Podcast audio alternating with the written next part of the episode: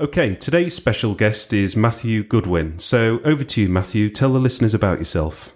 Morning, Matt. Morning, everyone. I'm uh, Matthew Goodwin.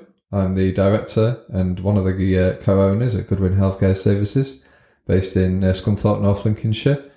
Um, the company provides care to um, people in their own homes, and we also do uh, supported living as well. Um, the company has now been operating ten years this year, um, so obviously that's a, an achievement in itself, uh, something that we will be celebrating.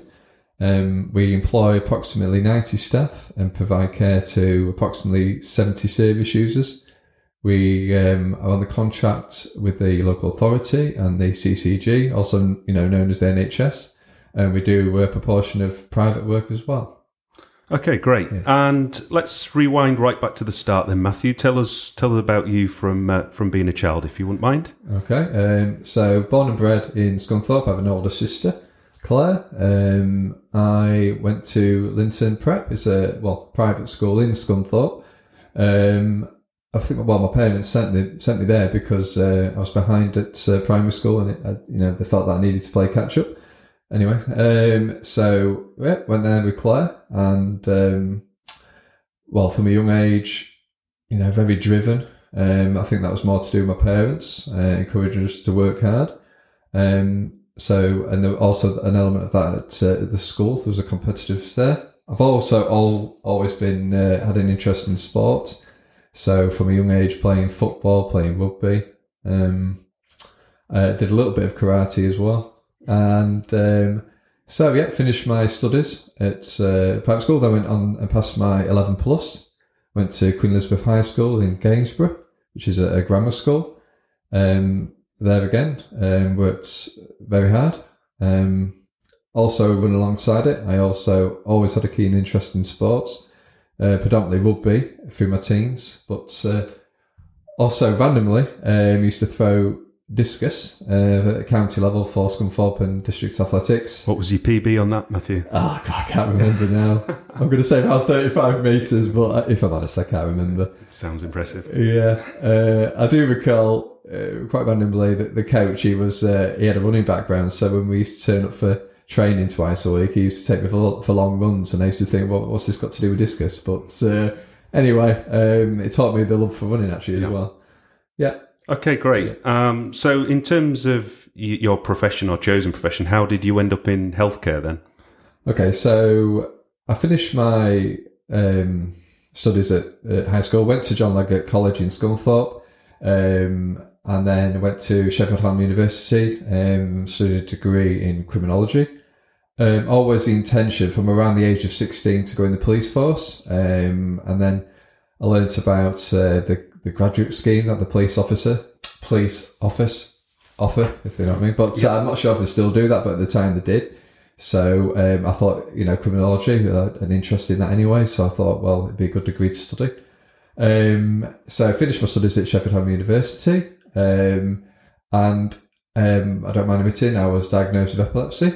Um, so that uh, scuppered my plans. Okay. Yeah. Um, okay. So early twenties, came back to live in Scunthorpe, uh, went to work for my uncle in his firm. Um, and that, in a real nutshell, was provide well installing heating systems in commercial domestic properties. Mm-hmm. And if, if I'm honest, it was a big business, and I was fortunate enough to learn to learn a lot working there. Yeah, yeah.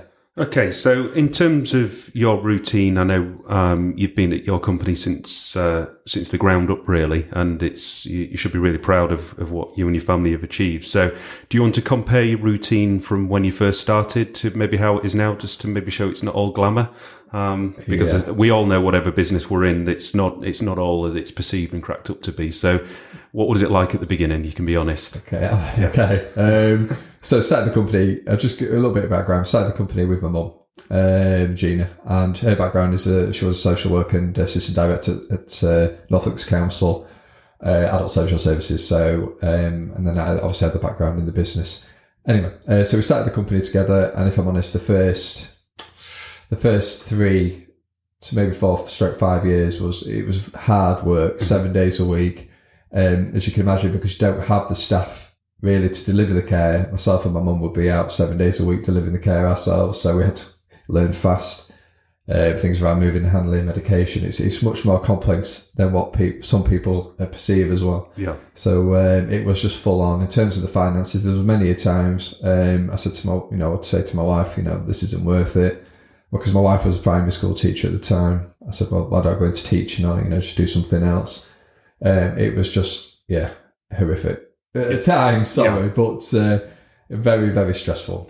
Um, And your routine now, how does that how does that look? Just to contrast it. Um, well, yeah, good question. Um, it's very much more flexible because I'm now well. I've always been my own boss, but I, you know, we now have the established company. It not runs itself, but it does a lot of itself. So I, I predominantly just look after the finances, so I can dip in and out if you like. Um, I always have a, an ear to the ground, you know, know what's going on, but I do have a lot of time to, well, more time to spend with my family. I've got young children, and also time to to train as well, which is my, my other passion. So it's it was worth it Yeah. in the long run. Great, which brings us on to uh, the the next segment, really, which is to talk about hobbies and interests. Now, it's it's not going to be very often that I get to speak to somebody that's represented Great Britain. So, uh, do you want to explain about uh, to the listeners what you've just uh, just accomplished? Absolutely. Uh, so I competed at uh, the European Championships, um, and that's uh, in the sprint duathlon, and it was in Venice in Italy. And uh, for those that don't know, um, a sprint duathlon is a, a run, bike, run, and um, the distance is a 5k but run, and then a, a 12 mile bike, and then a one and a half mile run. Which, in terms of distance, it's not a long distance, but you can imagine it's very fast and intense. Yeah. So uh, yeah, I um, I've well been a member of the local tri club called Off That Couch Fitness for the past five years, and it, it just organically developed through that, and uh, I've just you know uh, such a love for it, um, and love for both cycling and running. Not so much swimming, but uh, uh, that's how it came about. Fabulous. So, was you pleased with with your result and and the experience? Yeah, I was, I was really happy if I'm honest. Um, I came sixth um, out of the British lads that Wow, were brilliant. competed. Yeah. There's 12 British lads. Um, and then I came ninth overall. So I wanted a top 10 place. Uh, but, you know, when you're racing with the, I mean, there was a Polish, uh, sorry, the Polish lad, there was a lad from Italy, Germany. Um, it was just great in terms of uh, the camaraderie and the banter. Um, yeah, just a a lifetime experience. Yeah. What a what a setting to to compete in at Venice as well. Fabulous. Yeah, lovely. Yeah. Um, yeah. Did you get any downtime after the event to spend a little bit of time in Venice? Absolutely. Uh, so we flew out on the Thursday, competed on the Saturday. Uh, my wife, uh, young children came, and my parents. So post race was there till Tuesday. So we, you know, we went we went into Venice, um, spent the day there. It, it was just lovely, showing the kids around. You know, taking the kids to the beach. It was yeah, just some downtime as well, uh, away from uh, structured training. Okay. Um, in terms of uh, the random question, just uh, I think it sometimes provides an insight into to people's minds. If I was to throw you on a desert island right now, what one item would you take? Now, family members, we can we can leave to one side. This is this is more Yeah. perhaps a, a material possession. Um, so, what, what would you take if you if you were posed with that question? Okay, it might be cheating saying this, but I read every evening. I love reading, so uh, I've, I'd like to take a book, uh, Yeah. one of my many books. Yeah. Um, if not, I know you said one, but if not, if it wasn't a book, it'd be my running trainers. Right. Okay. Yeah, yeah. Fabulous. Do you have a particular favourite book author or and or style of, of book to read? I love biographies. So one of the latest ones, a bit of a, actually a life changer for me, uh, which helped me change my lifestyle to then go on. I feel to to represent Great Britain was a book by um, a man called Richard Roll, um, an ex-alcoholic, um, who went on to completely transform his life. Yeah. Um, and he's competed in ultramarathons, Ironmans, so forth. But he also runs his own business around uh, self-help and you know hel- helping people with their own lives, and it's, yeah, it's very inspirational. Oh, fabulous! Yeah. Again, it leads leads nicely into the next next question for you to to, to answer. And speaking about mental health um, in general, this is, can either be from a, a personal perspective or people around you, or just a, a general uh view on it. What what does mental health mean to you? How do how do you how do you manage your own? How do you advise other people to perhaps uh, deal with any issues that they've got? And how do you think society um, handles it um, for others? Really, really good question. Um, if I'm honest, uh, right. So past two three years, obviously we've all been through COVID, and I think that's had an effect on everybody. Um, without maybe some even realizing it, the fact that you were you know isolated at home, Mhm. and having the opportunity to socialise. But anyway, uh, for me, um, I've truthfully found exercise as a way to to help with my mental health, um, the release of the stress, uh, focus, self worth. Um, obviously, like everybody, I have my down days, um, but I've got, you know, a strong network around me, family and friends. Um, but my wife is also studying counselling. She's gone back to college, so Mhm. she's learning a lot of uh, techniques to help with stress. Yeah, but actually, for me as well, um, I'm not saying I had a problem with alcohol, but like a lot of people, or some people, uh, you know, at weekend where you'd have a, open a bottle of wine and it probably progressed into the week, uh, becoming maybe too reliant on alcohol. Yeah. So six months ago, I cut out alcohol out completely, Mhm. and if I'm honest, I feel a hundred times better for doing that. But I'm not saying everybody should do that, but it, it worked for me. Excellent. Yes, it's different approaches work for different people. Right. Uh, in terms of um, anybody inspirational in business, is there anybody that you particularly follow? I know you mentioned earlier the the author of the book, so it might it might actually be that that individual. Is there somebody that you look up to, not not as a copy or or as a poster person, if you like, just just that you think that person aligns with how I believe things should be done, and, and I admire what their company delivers. Is there anybody? It doesn't ha- there doesn't have to be, by the way. It's just a question I like to ask. Um, Not in terms of the company delivers, but it would be, it would come back to Richard Roll. He's just Yeah. had a massive impact on me. Yeah. So I, I would really, strongly advise anybody that hasn't read it to, to read his book. I can't remember the name of the book if I'm honest, but uh, the, the, the author, he's, he's called Richard Roll. Okay, we'll we'll get that uh, title of that book and we'll get it Yeah. posted in the comments below the below the podcast. So, right, the next question: um, Where do you see yourself in five years' time? Again, a good question. Uh, ideally, we want to develop the company um, um, and also look at a property portfolio. Yeah. Um, but also, running alongside everything I do, I'm also um, um, delving into coaching. So um, I've got leadership in running fitness with British Athletics, and I've also just done my level two triathlon coaching with British Triathlon. So my mid to long term aim is to try and encourage my children to to um, get involved in athletics, triathlons, and also just get into coaching in general.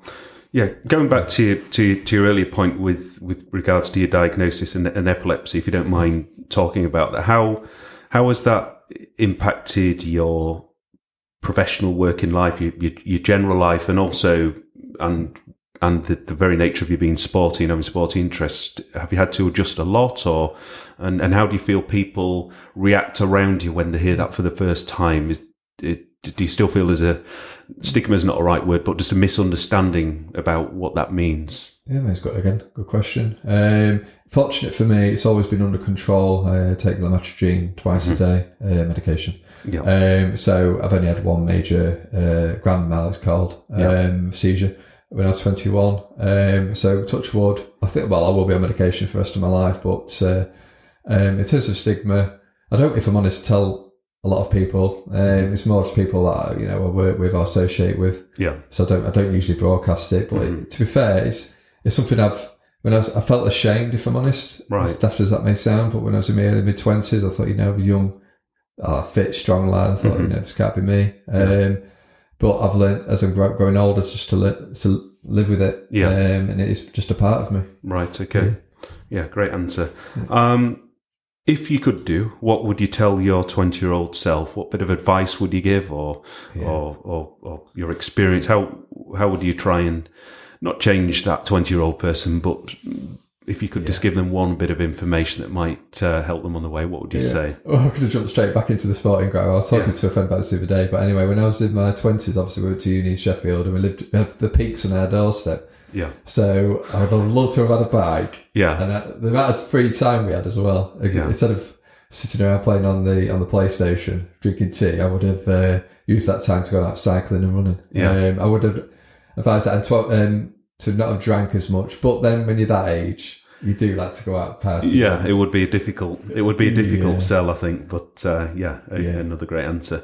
Uh, in terms of um, for any listeners that say aren't in business, so to speak, and I don't like that phrase, but it's it's the easiest way that you can uh, box it off. What what would you say to them if, if they were considering it and, and either felt socially there was some kind of impact for them or, or, or physically or or people around them are, are saying oh, there's too much risk. What what would you say to them in in terms of um, how to approach it?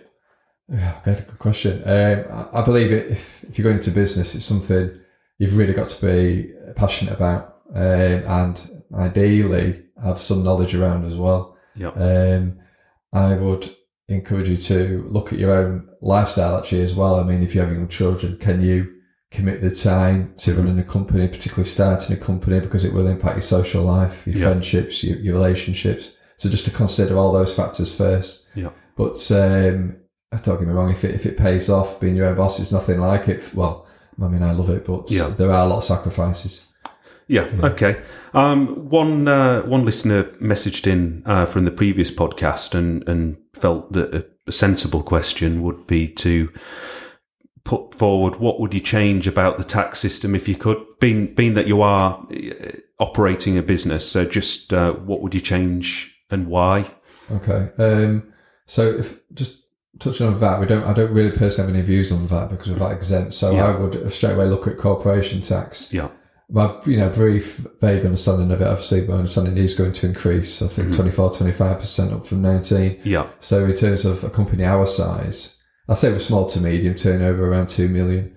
Um, it will impact us um, in terms of cash flow um, and, f- and financially. So a little bit of fear, if you like. But Yeah. Obviously, we'll, we'll adapt and get through it. But I, ideally, it wouldn't be jumping up so high. Yeah. Okay. Right. And just to to wrap things up, really, uh, do you have a favourite quote or or um, a phrase even that you might have come up with yourself that you just want to leave us with, just to just Yeah. to sign us off? It was an old mentor. Um, he, he's, the quote is, "You are what you produce." Yeah. Uh, I don't know if you come across that, but No. No, Yeah. and uh, I'm enjoying hearing everybody's Yeah. quotes. Actually, I'm I'm Yeah. jotting these down, and eventually you might see them in one book condensed. yeah, but, yeah. I've, I've been, a lot of people may talk the talk. I mean. I need to sound this respectfully, but actions, you know, speak louder than words, and that's it. Kind of that's what it means, really. Yeah. in my head. So that's is is that something that you draw yourself back to in business and and with your training as well? You sort of check yourself at, po- at points when maybe you feel a bit sorry for yourself. You th- you you think, well, Look what I've achieved. yeah, absolutely, yeah, yeah. yeah. So I mean, as human, you, you always want more. You always, you, you know, compared to people that maybe are doing better, or in your view, doing better. But Yeah. I think you've just got to uh, be proud of what you've achieved. okay, great. Yeah. That's uh, that's been really interesting. Thank you, uh, thank you for coming on, Matthew. And uh, we'll hopefully get Matthew in on on a future podcast and uh, and an- ask, asking some different questions and uh, give you a bit more insight to uh, to what it's like to run a business. Okay, so that's goodbye from me, Mark. Yep. Thanks. Uh, thanks, Matt. Thanks, everyone. Goodbye. Thanks. Bye.